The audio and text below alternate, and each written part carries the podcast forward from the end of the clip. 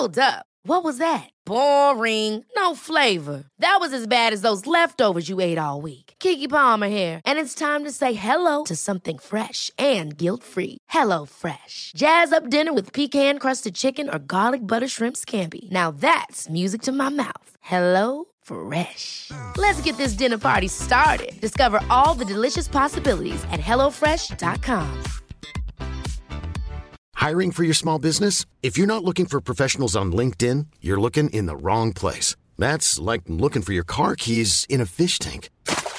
LinkedIn helps you hire professionals you can't find anywhere else, even those who aren't actively searching for a new job but might be open to the perfect role. In a given month, over 70% of LinkedIn users don't even visit other leading job sites. So start looking in the right place. With LinkedIn, you can hire professionals like a professional. Post your free job on linkedin.com slash people today.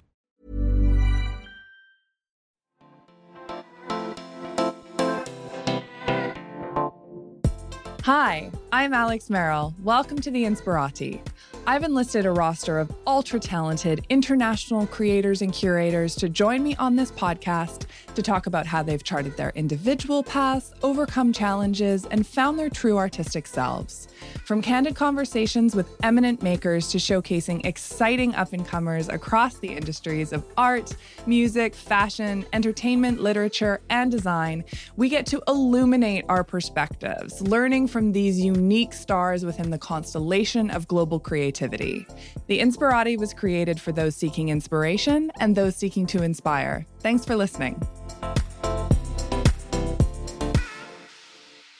Within the mythology of America, from classic films to folklore, arguably the most intriguing archetype is the cowboy. This misunderstood character charts his own course, breaking as many rules as necessary. He is a radical who lives for revolution, determined to change the world for the better, sometimes being relegated to wander the plains as an outlaw in pursuit of justice. The allure of the cowboy, which has captured many an imagination, young and old, is explored frequently in the work of LA based painter Matt McCormick, but renegade free thinking isn't confined to his subjects.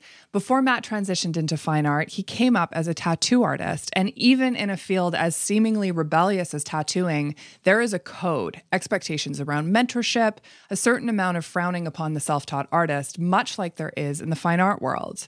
And yet, without playing by those rules in either circle, Matt has gone on to garner respect from both. After years inking rappers like Mac Miller and Tyler the Creator, who he toured with, he has now built a career as a fine artist, exploring themes tied to the American West, Hollywood glamour, and other moments of nostalgia, depicting a desire for less cluttered horizons and more risk takers to look up to. This prolific painter makes the work he wants to see, exploring memories, expressing reality through metaphors, fantasies about what a man was or is or could be, fantasies about what America was or is or could be. This conversation felt particularly poignant as we spoke on January 7th, the day after the siege of the United States Capitol, when those of us who love America were grappling with the emotional wreckage of witnessing such divisive hate. After our conversation, I thought a lot about the classifications we attribute to file things in our heads the self taught artist versus the Yale graduate, the Republican versus the Democrat, the tough guy versus the vulnerable one. How do we value art? How do we value people? And how can we strip those classifications down, embrace the nuances, and change the world for the better? It was a pleasure to spend an hour in the perspective of such an insightful artist, and I hope you enjoy our conversation.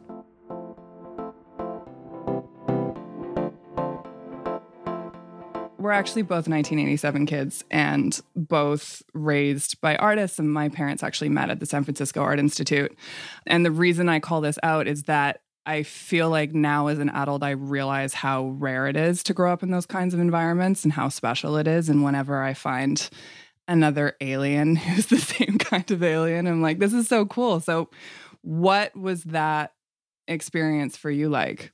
It was great. I mean, it's one of those things I'm sure you recognized as, you know, you didn't really notice the difference when you were a kid. You're just like, your parents had a job and all parents had a job, I guess, you know, and a, a big thing for me, you know, as I got older was kind of coming to terms with that my parents were just people, just the same way that me and my friends, you know what I mean? And so, not that necessarily has to do with the, you know, the fact that they're artists and that was kind of surreal, but it's just different and something I had to come to terms with. It just seemed normal. And then as I got older and moved into what has become my career, I obviously recognized the differences to you know other kids growing up their parents and also like how i benefited from that you know in terms of yeah. what i do but yeah i mean i don't know it was yeah like I said, it was one of those things that you know felt very normal to me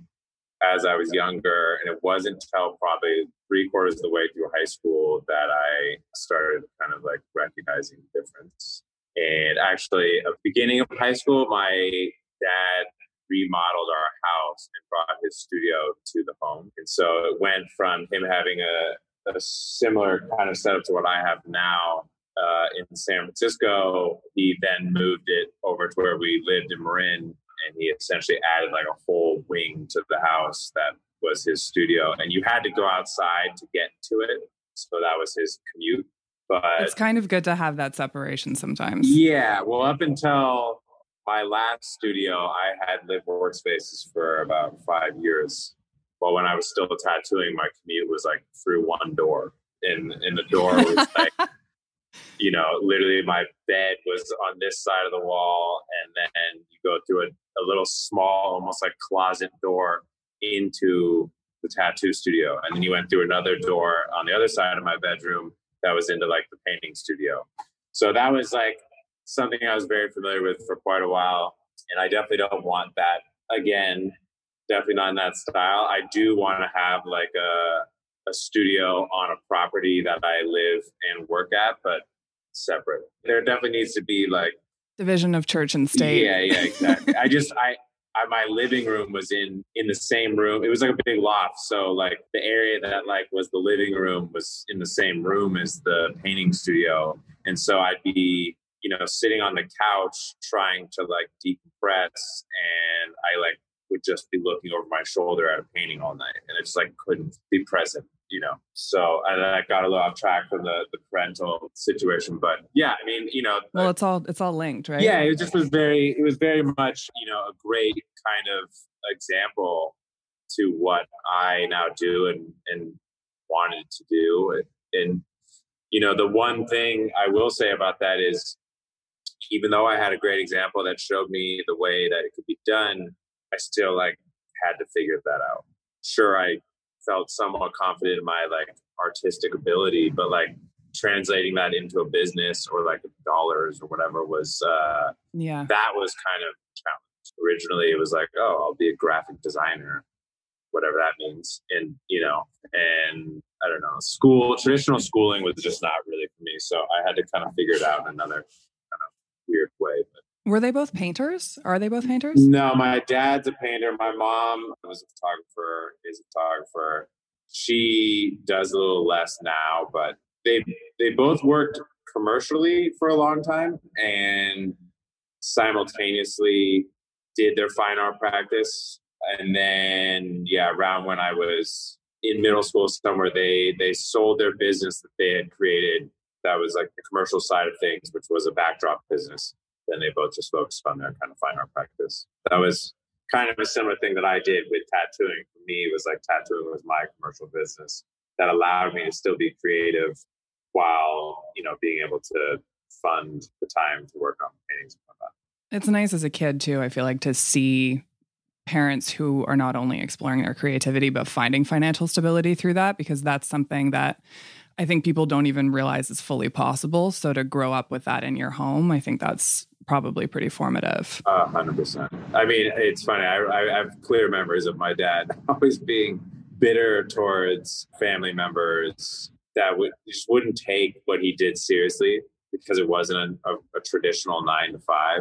And the reality is, he was able to provide kind of like a much nicer life than any of those people that were saying that to him. You know what I mean? But to them, it was like, "Oh, you're an artist," you know. Ooh, you know that's not a job. Yeah. And the thing is, I don't really look at it. I mean, yes, it is. It's a career and it is work. You know what I mean? But he really stressed that finding something that didn't feel like work, so that you didn't you didn't feel like you're working. You know, and uh, yeah. and you actually enjoyed. It. You figure that piece out first, and then figure out how to make money doing it. Yeah.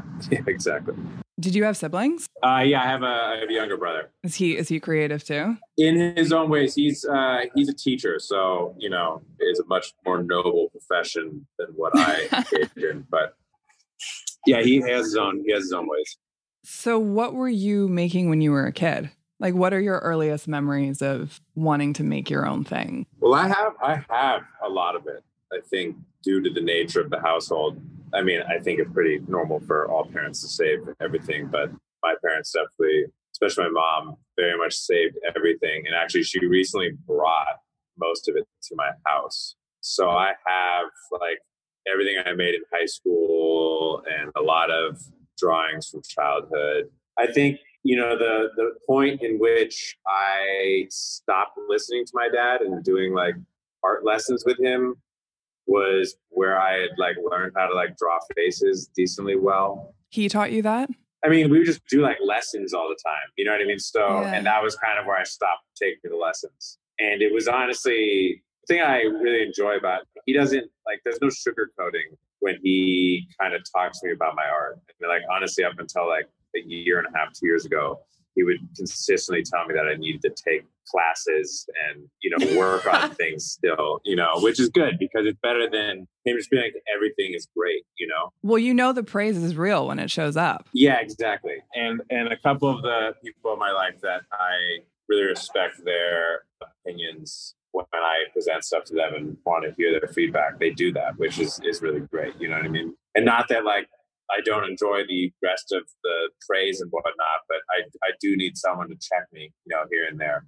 It's funny. I got like a I got like a drawing that had won like some I don't know local kind of like award of some sort, and it was like a landscape that was very similar to my dad's stuff. I was just kind of copying what he was doing, but you know, the, the earliest stuff was very similar to like what you see for most little kids. I mean, I I have a few that I like framed in an office at my house, and they're just like children's versions of like Van Gogh paintings, like stuff like that. A lot of like as I got into like elementary school, it was very like informed by like graffiti and kind of early 90s hip hop, very early beginnings of like streetwear kind of like graphics and skateboard graphics and that kind of stuff that, you know, was like. That was the era. Yeah, very prevalent at that time. I mean, I was doing graffiti at that time in school. like, yeah, I mean, you know, I'm pretty sure if you grew up in the '90s and you didn't draw a Stussy symbol at some point, you weren't exactly. in a kid in the '90s. You know what I mean? So it was a lot of that kind of stuff. A lot of I would I would trace a lot of like cartoons and superheroes, like and stuff like that, and you know, and then like redo my own versions of it. I don't know, pretty standard kid stuff. And was that kind of what got you into tattooing? Yeah, in in a way, like the tattooing, well, one due to subcultures that I was like involved with, hardcore and punk music and skateboarding and all that kind of stuff. Tattoos were like very much a thing that you know were I wouldn't say commonplace, but like more commonplace than the rest of society in those kind of scenes. And then on top of that, like I always had this like growing up in California, I always had this kind of attraction to like Chicano, like lowrider community and whatnot. So I was, um, I have like very early memories of like kind of being obsessed with that look. And so I, by the time I was in high school, I was like drawing a lot of that stuff and I started getting tattooed in high school and a lot of the stuff I was drawing and making just looked like that already looked like tattoos or like we're in the same realm. And so at some point in my very early twenties, my best friend was like, "You should just tattoo. Like, you know, why don't you do this?" So I went through the whole process, like trying to figure out how to do that, and then like teaching myself how to do that. And then it wasn't until a couple years later that I like turned it into like an actual business career or whatever. But yeah, it was just kind of one of those things that like fell into naturally by just like pure interests, you know, and just like things just kept kind of like falling into place. I'm happy I did it. Did it feel not necessarily like rebelling, but finding a creative path that was also different from what your parents were doing and was your thing? And like, I feel like it's such a common thread in creative stories where even if you grow up with something that's so special in your home, you kind of have to go out, try different things, even if you end up kind of coming back to similar ways of working uh, or or mediums as your parents like you kind of have that moment of like striking out Yeah, I mean, I think yeah, I I don't want to say I was like super rebellious, but I you know in my own way, like I just like I had to figure out everything myself. So it was like I was going, I was gonna pick my own interests and whatnot, and those interests just kind of led me there. A lot of the artists Yeah. I liked at that age were at least tattoo adjacent. You know, it was it just was it was much more fitting. It also was a, a tangible career. Seeing someone sell paintings for lots of money, I wasn't surrounded by anyone doing that. It wasn't until I moved to New York, which is when the tattooing started. But you know, like even the people I knew that were selling paintings for lots of money and like making a good living off of it, I was like, I still don't understand how you do that. I don't understand how anyone does this. Even watching my parents do it, like just like it didn't really translate to me. It took a long time, and to be honest, I'm still doing it in a different way. Like you know, I got into tattooing in a not normal fashion. I taught myself. You know, I didn't have someone willing. I didn't know someone well enough that was willing to give me a, a tattoo apprenticeship. You know, that's pretty frowned upon in the tattoo world. I had to just like pay my dues and do things in a way that eventually like garnered respect from people that stick to the rules, whatnot. And the same thing has happened in art. You know, I don't, I don't have a, I still to this day don't have a gallery. Am I concerned? No. You know, it doesn't really, it doesn't really affect me. I'm, I'm, I'm figuring it out. You know, will I have one one day, or will I? You know, at this point, it's there's people I could work with. I, you know, but it's like I the same way. I mean, I, the way that relates to, I guess, the parental thing is like I had to figure it out myself. It doesn't mean one way is right or wrong. I could have done things maybe a little bit differently. For example, my brother definitely went the like more traditional route of schooling and all that, and you know, and and he's got his own thing going on, and that's great. You know, one is not better than the other, and and and I think my parents now are very happy, you know, with it the way things have turned out. But you know, there were definitely some years that they were a little concerned. I just kind of yeah, I think the simplest way to put it is I just like I felt an inherent need to figure things out my own way and not be told how I had to do things. And to me, it was more important to kind of like go through that. And I'm happy that I did because I learned a lot about what not to do on the way. What was your style like as as a tattoo artist? I didn't I was looking through some stuff and I didn't see a lot of color. No, not a lot of color. I mean, I've done a couple. I've done some color tattoos, but because of that influence from Chicano kind of lowrider culture, you know, a lot of that stems from prison tattoos where you don't have access to color. To me, I just always really liked the fine line black and gray style, which has like really become kind of commonplace now within tattooing. And but when I was figuring out like what I wanted to do with it, they're the only people doing that style were people that were tattooing within kind of the Chicano kind of style of tattooing. And I think one of the things that I kind of brought to that, and there were other other people. I, I'm not trying to say that I'm like singular trailblazer, but you know, I, I, I was I was kind of like, okay, well, these are the kind of images. I mean, you know, I really just wanted to do that kind of tattoo, but I was also making art about other things, and so it, somewhere along the way, like the art I was making intersected with the tattooing I was doing, and then I started taking that style and applying it to imagery that had nothing to do with you know the traditional you know like chola girls and everything else that fits in that style.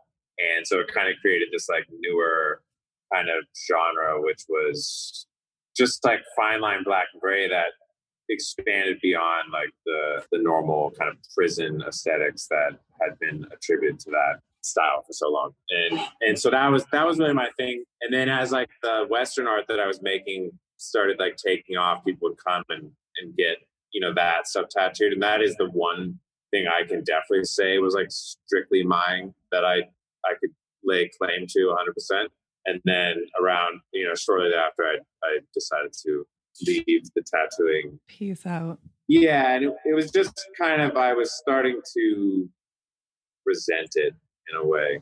Or it's not even that i resent it. I, I really had like for a long time i had this idea that i could do both. But i hit a, a point where i realized that the only way that i could take what i really wanted to do which was you know my paintings and the rest of that you know kind of uh, studio practice work the only way that I could truly get it to where I wanted to get it was to focus 100% on that and not try to split it between the two. Right. So I had to, I took a trip to Japan and when I came back, I just didn't schedule any more appointments.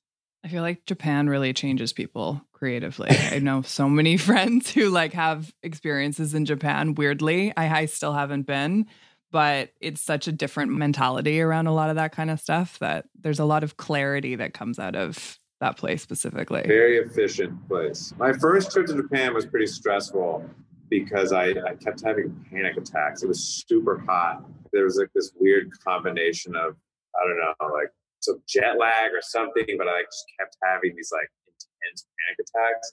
And so it made it a little weird. I mean, I definitely had fun, but my next trip to Japan was like life changing for sure. And it, I don't know, the thing about Japan, it's just like, it's not what you like. I went there expecting it to be, I expect to be like a video game. And that's not what it is. It's much different than that. It's it's subtle, but also like I don't know. There's nowhere else in the world that I've been that feels so different than here. Like the last time I went, I had been in Hong Kong for about a month prior.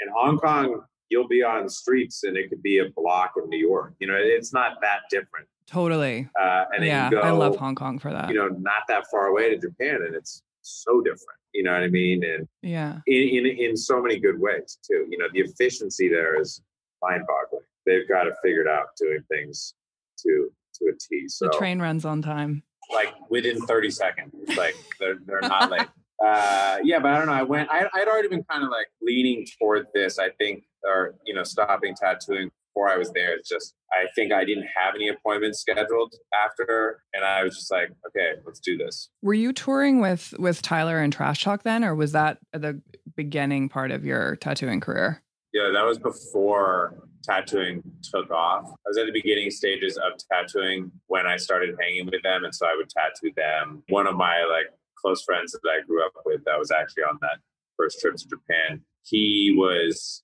managing Tyler and Odd Future from the beginning. Like he went to their first show, met them, and like day one with them. And he had come to New York, and I met all of them, and I went with them on like a couple dates and tattooed a couple of guys, and just like hanging out. When I would go to LA, I would hang with them when they were still just like kids on Fairfax. And then he essentially convinced me to move to LA to like join traveling circus that was the Odd Future kind of thing for a couple years, and so I did that. Damn, were you on the road for a couple years? Yeah, Oh, I've done that before. That's like a whole other slice of life. Yeah.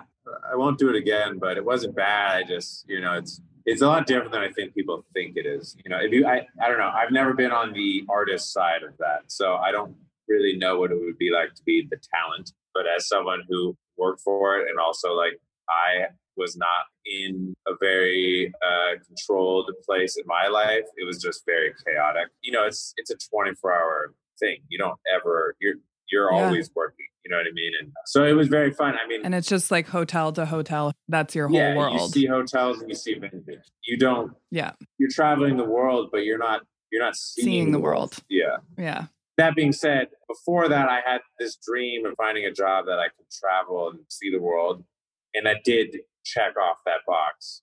So you know, yeah. I got to like cover all of Europe which I had always wanted to do because of that. And I'll be eternally grateful for that opportunity. Trash Talk were just like friends of mine. When I went on tour with them a few times, that's when I was starting to take tattoo more seriously and like turn it into an actual kind of profession, which was post Odd Future. I was on tour with Trash Talk, and we were in Vancouver, and one of my close friends was in Vancouver filming a TV show that's where I am. You're in Vancouver. I'm in Vancouver. He he's still he's he's back in Vancouver because his girlfriend is filming a TV show there and he can't leave. So maybe I'll connect you guys. Perfect. But I was there and he was there filming his own TV show and he came and met us at I forget the name of the venue. It's the one on uh is Hastings the big crazy street with the, a lot of junkies on it? Yes, exactly. So whatever venue's like down there, like right in the mix of all that. He came to the show and then he has an art studio very close to our house in LA. And he essentially was like, Hey, if you want, because I kind of I wasn't I didn't I was kind of homeless at this point. I was just touring, so I didn't really have like a for sure place to lay my rest my hat or lay whatever the phrase is. But he was like, "You can just take my studio."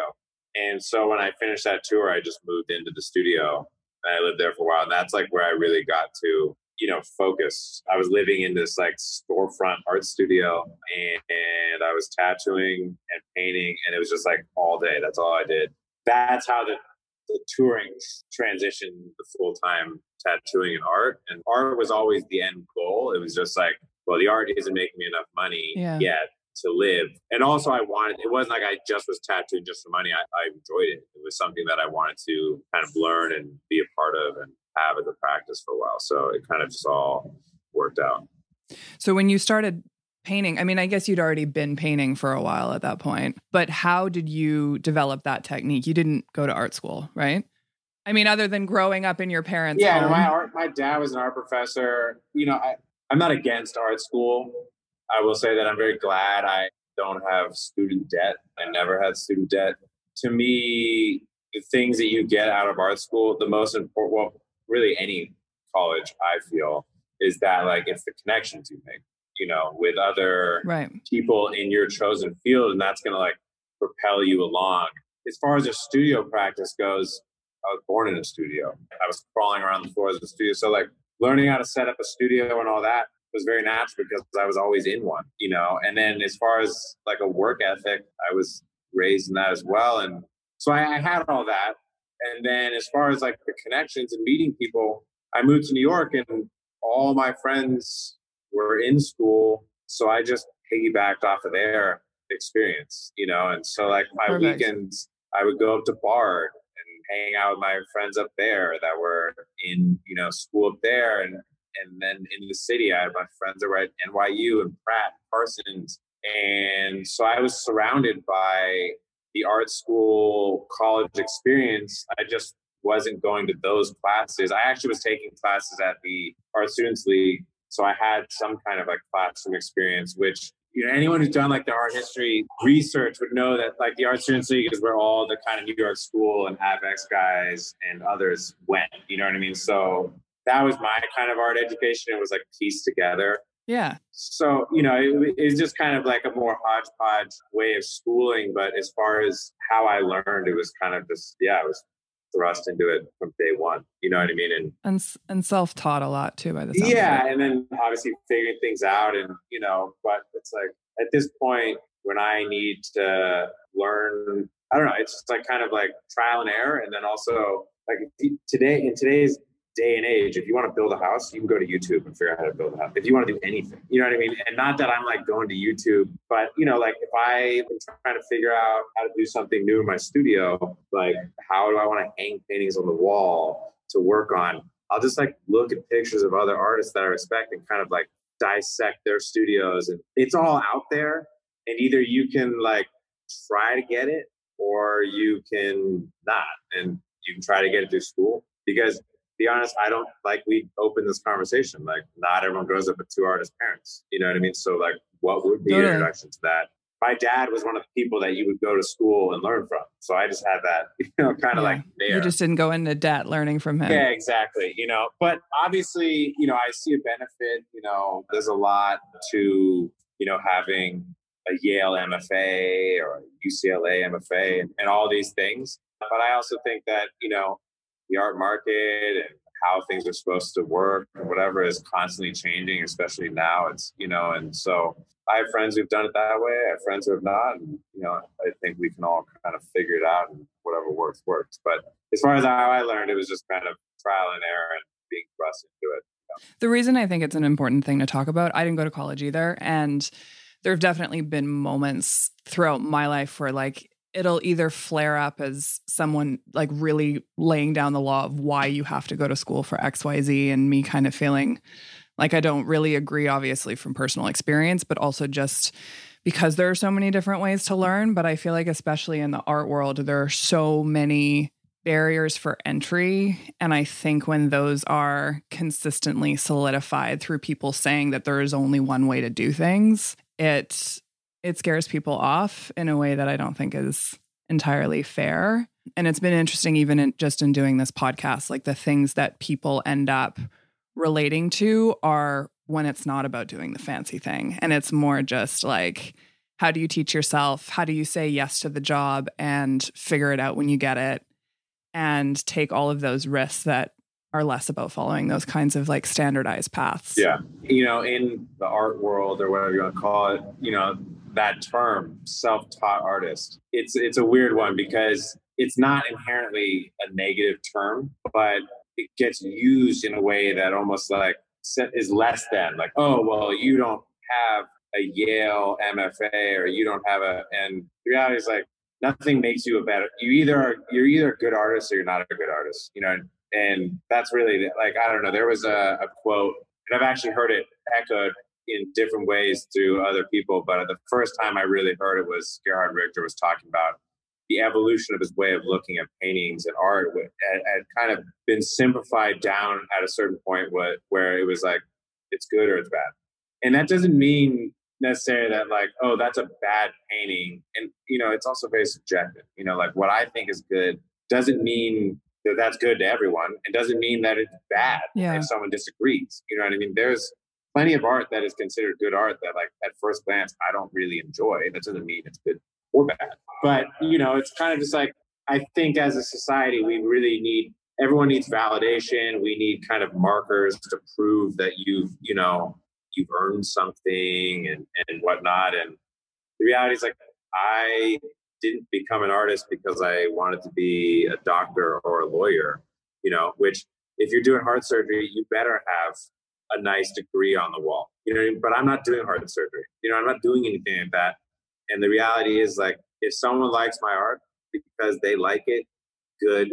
And if they don't like it because they don't see a degree on the wall, well, I, I can't help you with that. And like, you know, that is what it is. You know, even fine. Like, you know, but end of the day, you know, not everything needs to be for everyone. Not everyone needs to like every, you know, artist. And and and the reality is like what is Picasso's probably the most widely respected, biggest artist of all time not everyone loves Picasso. You know what I mean? You're never going to please everyone. So it's kind of like, you know, take the the wins you can have and, and don't fight the rest of it. And like, I don't really get that like upset about it, but it is just funny because you hear that term.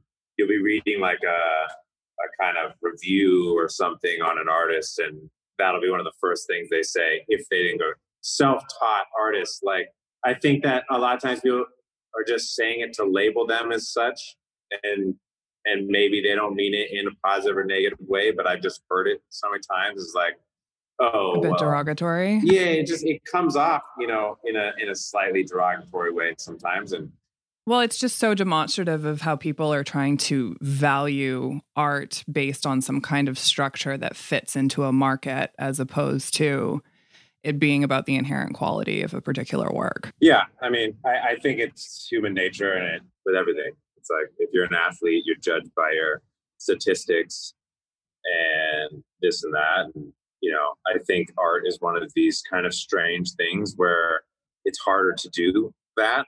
But as a society, we're always trying to do that. So it's going to happen. You know what I mean? And, yeah. and then, you know, whatever, it gets into like a much larger, more difficult conversation because it's like, oh, well, this artist sells tons of work and makes tons of money, but are they good? You know what I mean? Like then it's like what you know, where is it? because there's plenty of artists that are very successful financially and then you know amongst the critics and whoever they aren't you know respected and and it, and it comes down to this like what's better the money or the respect because there's plenty of uh there's plenty of artists that are highly respected and in institutions all around the world, and they saw no financial success.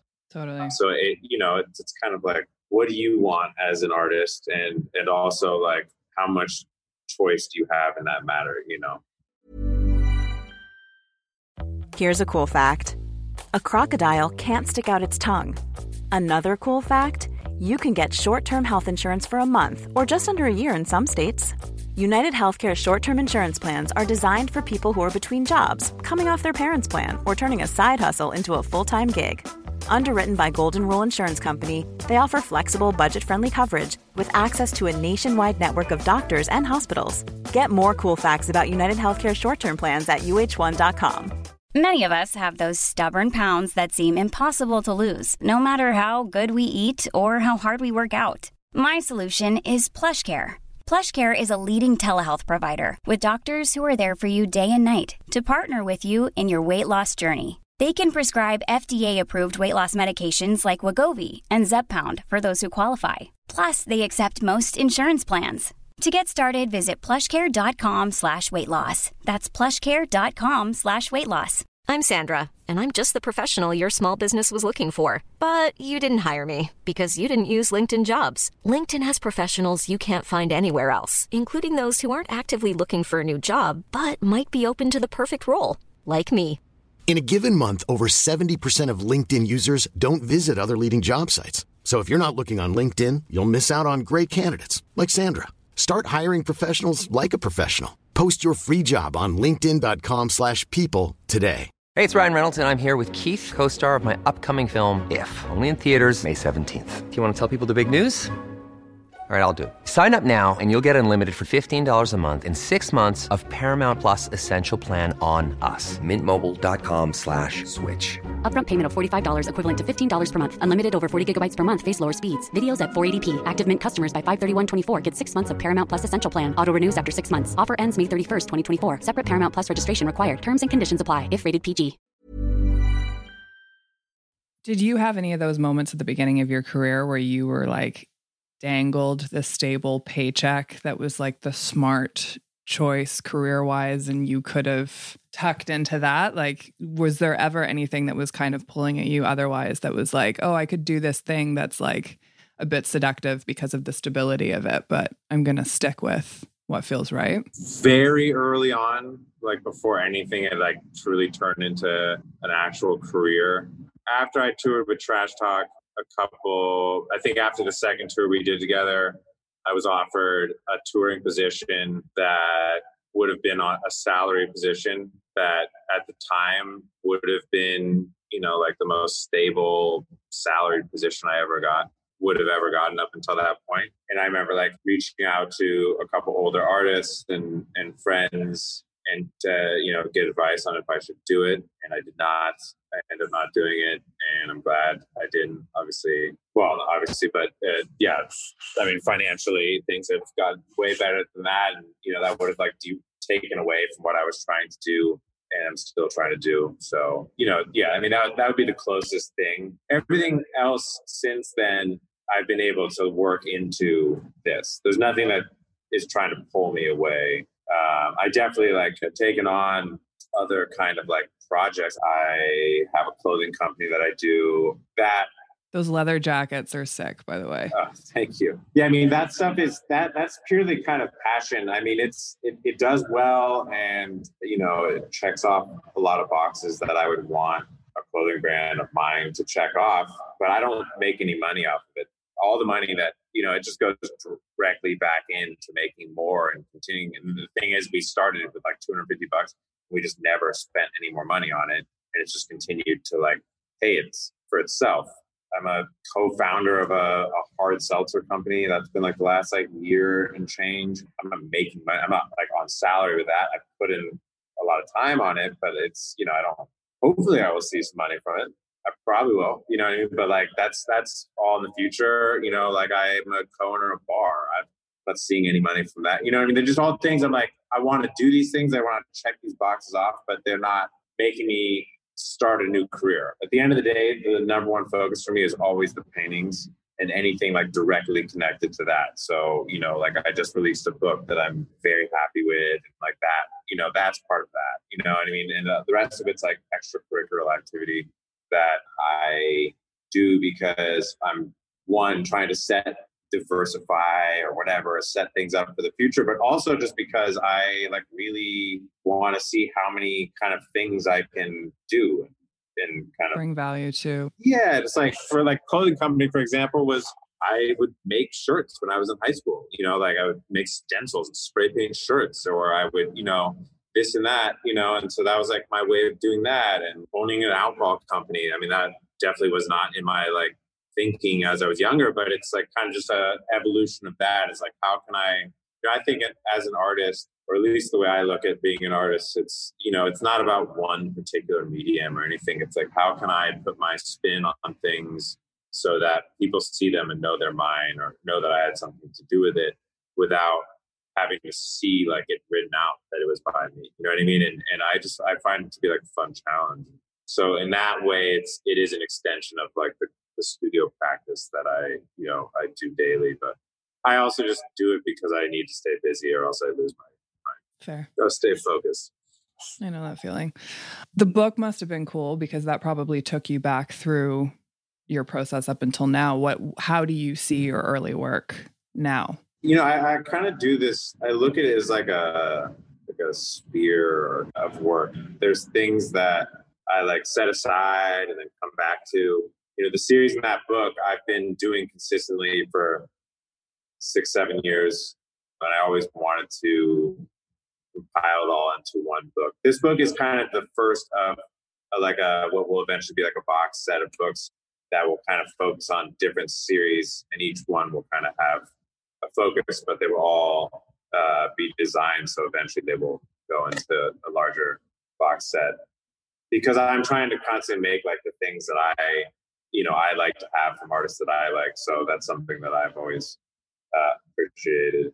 There's a new series that I'm working on that's like very much kind of referencing these paintings I made. I don't know four years ago or something that I hadn't done anything like that in quite a while, and now I've like spun them in a new way. And it's you know I I'm not really trying to reinvent the wheel with my work necessarily. I I'm I'm just kind of trying to make the art that I want to see and the art that speaks to things I know about, and I feel like I have something to bring to with that. Mm-hmm. But yeah, I mean, I think that like when when looking back at my old art, I think there's you know there's stuff that I consider wins, and there's other stuff that I could have improved upon or whatnot. But as cliche as it sounds, I don't have any regrets or like I don't look back on anything like that poorly. I think the stuff that maybe could have been done better or was maybe rushed.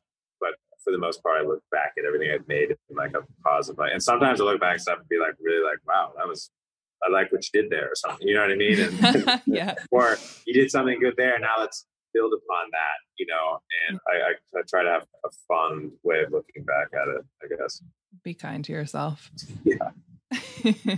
was classic American icons and environments in the Old West something that has kind of been there throughout from the very beginning of of your work with painting? The first work I I was making that I felt I could like stand behind or was proud of in some degree was uh, a series that I like loosely just always refer to as like story paintings, where I was kind of taking uh, like memories and experiences, and then kind of telling the tale of those memories or experiences like through kind of like snapshot imagery, and then building these kind of collages, and then mixing in text to kind of speak to the feeling state or whatever that went along with the memory. Were the snapshots mental or like photographs? It would be, well, it was all like painted or drawn.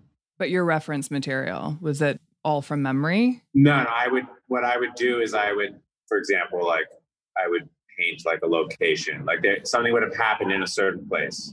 So I think one of the first ones that I was really happy with like was in Seattle. And I was talking about my time in Seattle, and there was a building that I lived in, and I had found a picture on the internet of the back of the building, and I painted the back of the building, and there was, you know, I would spend all these days like swimming at this beach up there that was across the street from Kurt Cobain's house, and I painted like the bench next to Kurt Cobain's house, and I would build them like that, and then there would be elements that were less obvious, specific, and more kind of speaking to like a you know an experience and using kind of an object to represent that experience or like feeling state or whatnot. And yeah so i built those and then you know those slowly evolved into canvas works that had to do with those. And the way my work works is that like i kind of like go down i'll start going down like one kind of like road of series or a body of work or whatever and then i'll find something that I deem successful, and then I might pivot and then go down that, you know, and it's kind of like ricocheting constantly, and you know, and and certain things like kind of get put on hold for a while and then come back. And those, yeah, those ones kind of like got the ball rolling, and then uh, it just kind of like went there. What was it like working with color after tattooing for so long? What was your approach there? It's funny because I I just always liked black gray tattoos and I didn't like I don't have any color tattoos. It was never kind of it, I didn't even think about it. Right. The, the short answer is I never even thought about it. I always made work outside of tattoos using color. To me, I just only liked tattoos that were black and gray, and they were separate completely Different by that. It was Yeah. that was, it was like really just that simple. Right. And because I was doing them simultaneously, there was no like, oh, you've been working in black and gray for five years, and now we're making paintings in colors.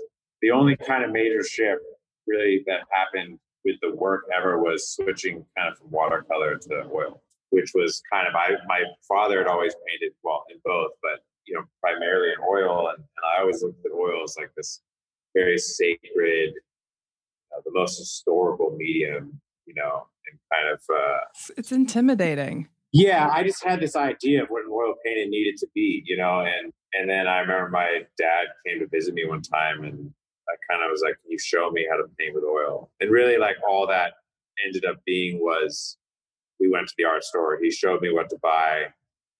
He showed me how to set up a painting station or whatever you want to call it.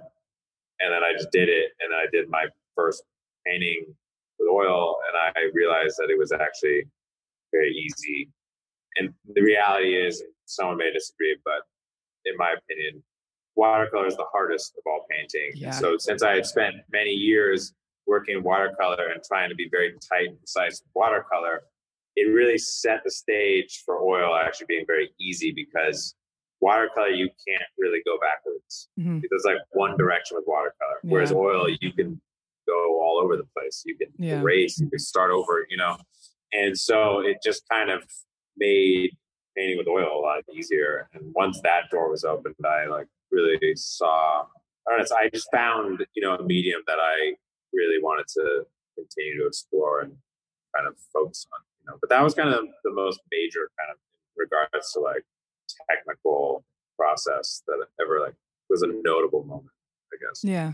Mm-hmm. So in in your current work and your influences, I just I love mythology and fantasy and daydreams. It's one of the reasons I really love Europe, but I feel like with the realities of what's happening in America more recently, dipping into a romanticized mythology around the rugged kind of anti hero and living in nature and all of those things that come up in your work ends up being such a relief visually and sort of lends some of that romance and sort of mythological fantasy back into the concept of America. How would you describe the relationship between the mythological elements in your work and the real autobiographical nature of it?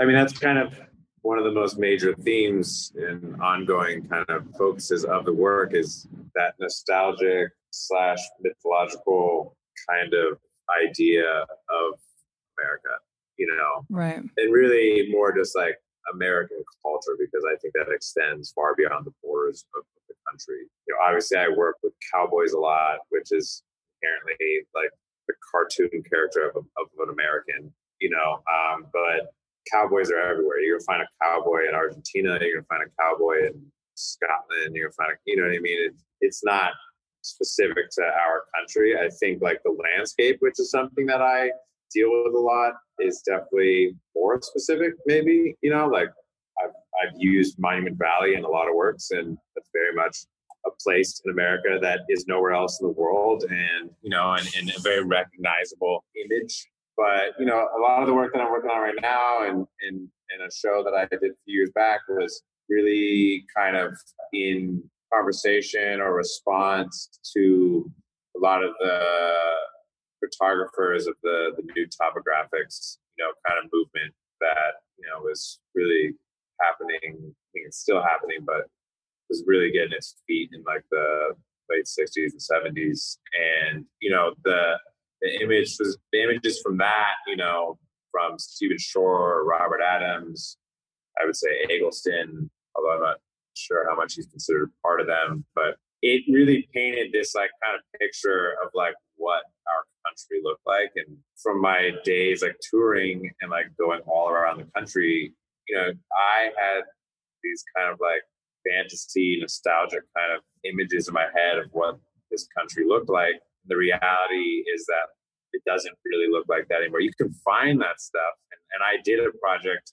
a book a couple years ago that dealt with that. I took a trip to Memphis and I really wanted to take photos that, you know, spoke to that type of imagery and kind of that, that life. It does exist. It's just littered with a lot of, you know, Applebee's, chain restaurants and, yeah. and you know walmarts etc which it's not all dive bars and jukeboxes and yeah that was that was part of the the kind of point of the new topographics is you know landscape photography prior to them was you know ansel adams and these other type of photographers that made these works that were basically 100% nature based and showing these beautiful kind of stoic, amazing kind of landscapes, you know, like, like half Dome and, you know, and these places that were breathtaking. And then the new topographics came along and, and you were seeing these kind of photos where there'd be like a trailer park and then like a beautiful mountain range behind it or just the effect of man on on the landscape. And that's all I've ever I mean, I grew up having access to beautiful places like that and, and going on camping trips and et cetera and seeing those things. But I also grew up, you know, not far from a major city, also very much seeing the effects of of people on the landscape. So, you know, a lot of it has kind of just been my reaction to that and kind of what that is done to me in my thinking of the landscape and kind of like the the kind of larger image of America and you know and then everything that comes with that. You know, I mean, I, I don't only paint landscapes. I don't only paint or make work about you know those things, but you know that that definitely has been a big part of it. The cowboy in its own way is like a part of that. And it's kind of like how can I keep exploring this, speaking to it in my way that you know I, I feel comfortable with. The cowboy is such a symbol of like stoic strength and toughness and survival. But, you know, obviously he's also a very solitary character, not super open or vulnerable or attached to community, very much alone. Some, I feel like in recent years, some of the more classical ideals around masculinity have been under investigation as we figure out how to have more open conversations about self love and mental health. What do you love about what you looked up to as a kid in the concept of the cowboy and what would you adjust in the kinds of figures let's say your son would look up to and maybe like give him different tools within that? Yeah i mean the, the thing about that work is i've been making it for a while now. And as you brought up like these conversations about masculinity and kind of the ideas behind that and, and how that plays into society at this point have evolved or the conversations evolved even during the time that I've been making that work. A lot of stuff that I make, you know, I start making it almost on like kind of a subconscious. It starts at a subconscious point as I'm making the work. A conversation starts, and and I, you know, and I and people see the work, and people come by the studio and whatnot, and then I have these conversations and dialogues are created, and and those ideas evolve as the work evolves, and and you know, and, and there was a point maybe like a year or two ago where I was like kind of thinking about that a bunch because as a kid I would wear these like cowboy costumes that were kind of like a, a, a suit of armor, you know, and it was like a protecting kind of layer. And that related to as I got older, I started getting tattooed, which was kind of like a way to look tough and kind of be this person that people wouldn't mess with or whatever. And, you know, and, and I think that that stems from this kind of want and desire to protect yourself. You know, and as a kid, like having dealt with bullies and things like that, you know, I, I would do these things so that like I wouldn't have to deal with that. And, Yeah. and you know, and and I think that there's something to be said for that. I think that there's also very much, like you said, the stoic character and the lonely character, and you know, and I think that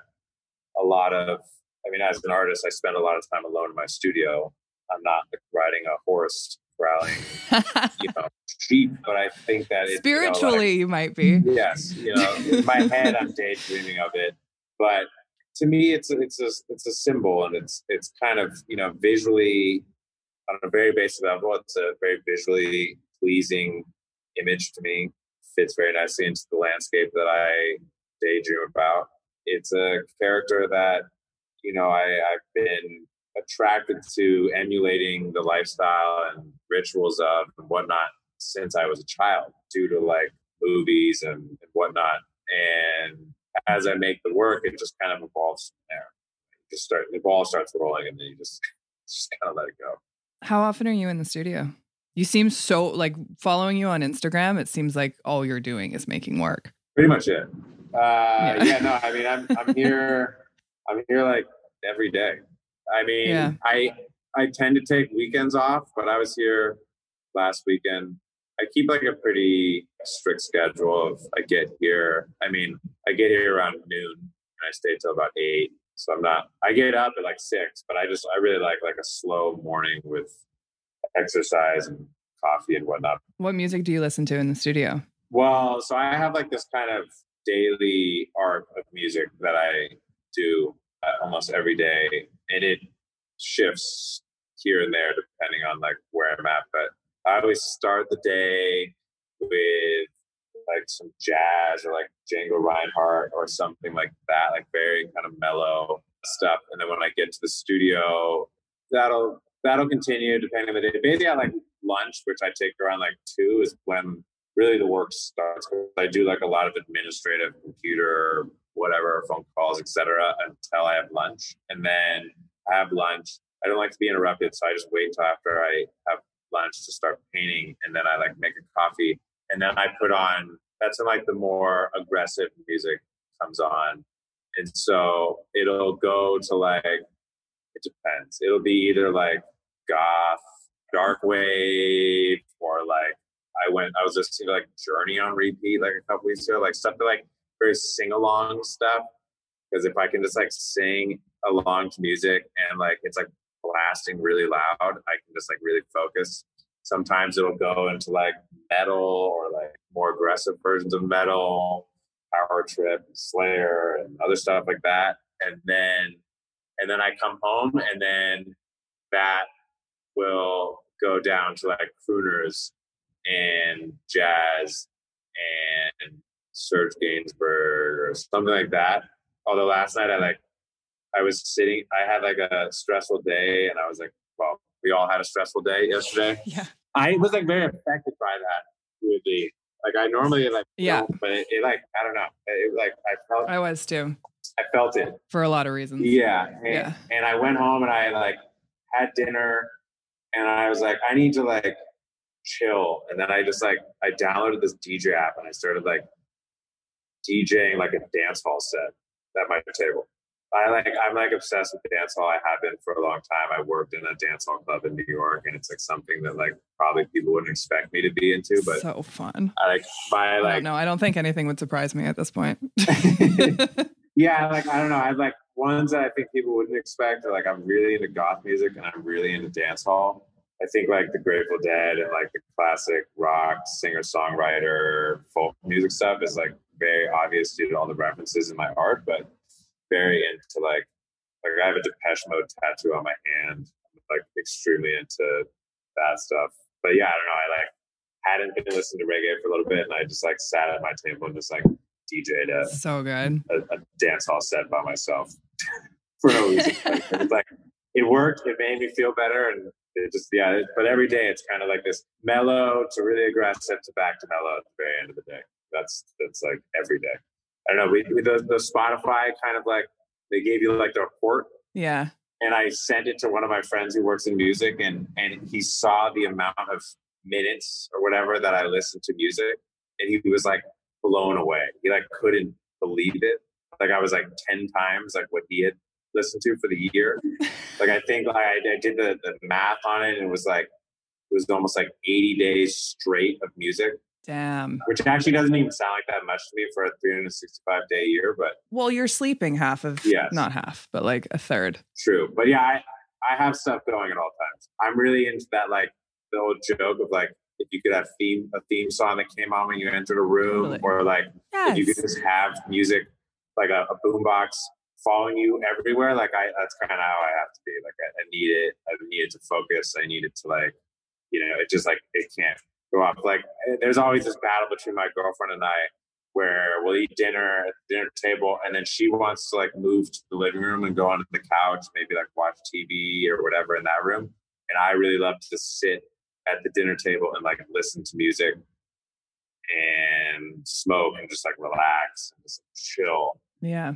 And yeah, I just that to me, like I get so much more out of like listening to music than even like watching TV or anything. Totally. How would you describe the role of words in your work? I wrote down a couple of your titles and the writings that appear in your work. We're handing out the flowers I'd given to you, and the rivers keep a talking, but you never heard a word it said, and mending a fairy tale. How did that come in, and and where do you draw references for that, and how do you how do you make those choices? I mean, they're all lyrics, all of them. So as much as I'd like to, Dance hall lyrics. not a lot of dance hall lyrics. A lot of they pretty much strictly stick to. Every once in a while, I I I will pull something from a random location, but for the most part, they are heavily Grateful Dead, Neil Young, Moody Blues, George Harrison. I mean, there's a trend there. I will say that they're generally from music from the 50s to, I'll say from like 1950 to 1979. They generally come from that sphere. For me, it, it's I started doing it because I was listening to music while making the work, and uh, in those earlier works, I I wanted to attach, or I, I don't know, just like a naturally, I would be listening to music, it would en- encapsulate the feeling that I was feeling in whatever I was talking about in the work or whatever I was going through in my life at that moment, and so it was just a way to kind of further express that. And then, uh, and that's kind of just like where it started, and it's just like it's how I like to do it at this point, as far as like song for, especially for the titles of paintings. You know, that's that's where I like.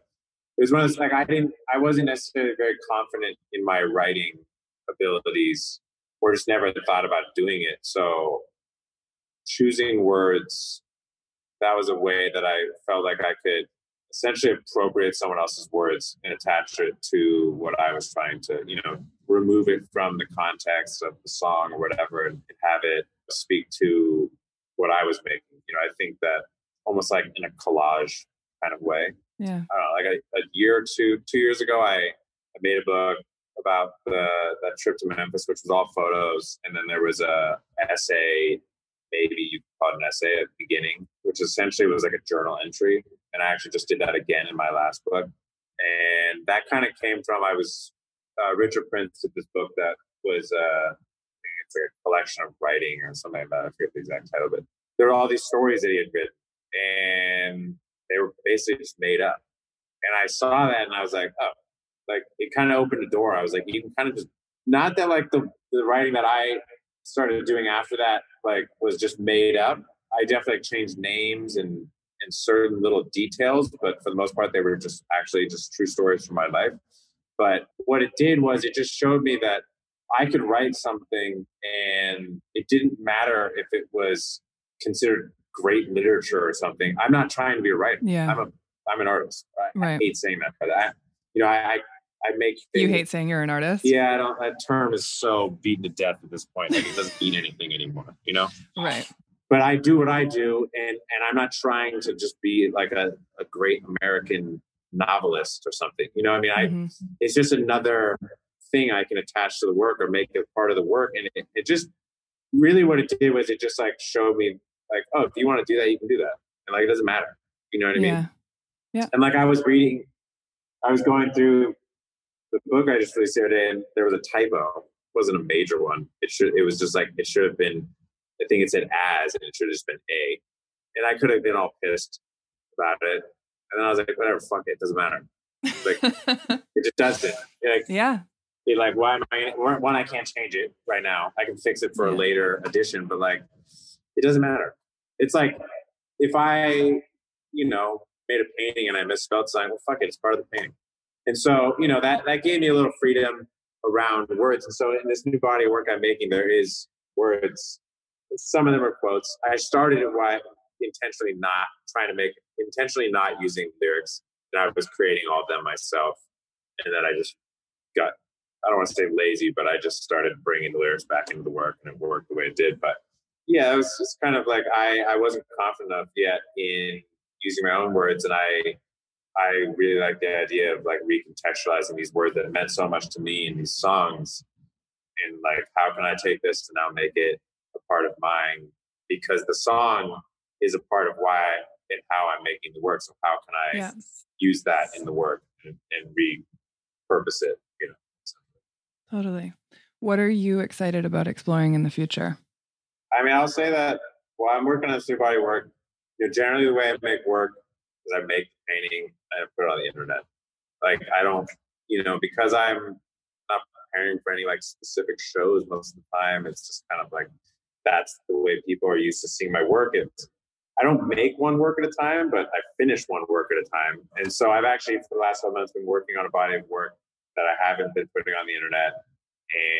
And I'm really like taking my time to develop them and I, you know, I'm feeling, I don't know, you always hear the cliche of artists like hating their work or never being happy with anything. And, and I, to be honest, I'm like very happy with this work right now. I'm very happy with all the work I'm making, to be honest. And I don't know if that's like getting too comfortable but no i think i think that's i think that's a myth that needs to be busted i think this idea that you're like at war with your work and at war with your muse and all of that is like a pretty toxic concept. I don't think that you have to be mad and upset with yourself at all times yeah. to be doing to be making great work. Yeah, I mean this tortured artist thing. Sure, I've had my moments, you know, like anyone. You know. yeah, totally. And uh, there was times where I where I felt like maybe living in that was like crucial to the work. Right. But like when your dad was telling you to take drawing lessons. Yeah, exactly. yeah, so I'm working on that. I'm really excited about that. I, I don't know when it's going to be done, and you know, I'm not really too concerned about it too. It'll be done when it when it's supposed to be done, and you know, I think we're at what one, two, three, four, five, six, seven of those right now, uh, and they're pretty big. Um, so I'm having a lot of fun with those. I don't know. I kind of just like take it as it comes. You know, like I mentioned earlier, I have all these like kind of extracurricular type of projects. So I'm excited about those, see what happens with those, you know. But it's kind of like, I don't know, I, I guess I'm living very in the moment and I get stressed about things just like anyone does. But I will say that, like, work wise, specifically the paintings and other kind of stuff within that realm that I'm doing, I'm, I'm feeling very good about.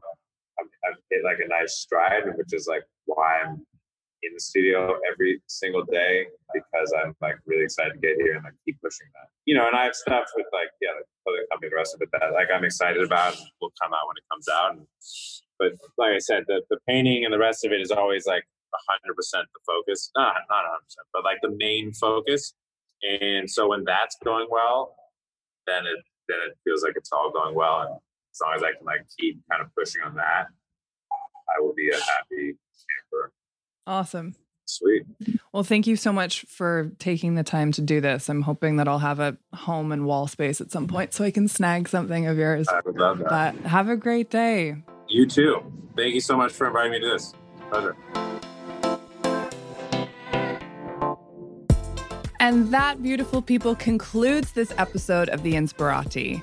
I hope you picked up some inspiration to take into your day. Please rate, review, subscribe, and leave a comment if you're enjoying these conversations. You can follow The Inspirati on Instagram or find me at alex.merrill. Stay inspired and keep creating. The world needs it more than ever.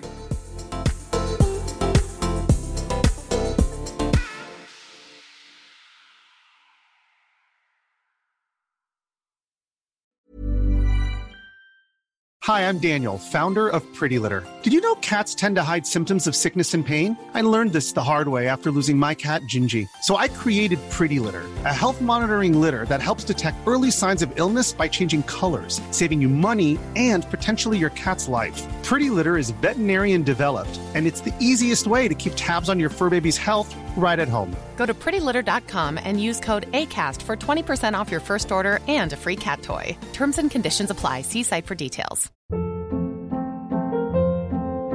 Hold up. What was that? Boring. No flavor. That was as bad as those leftovers you ate all week. Keke Palmer here, and it's time to say hello to something fresh and guilt-free. Hello Fresh. Jazz up dinner with pecan-crusted chicken or garlic butter shrimp scampi. Now that's music to my mouth. Hello Fresh. Let's get this dinner party started. Discover all the delicious possibilities at hellofresh.com.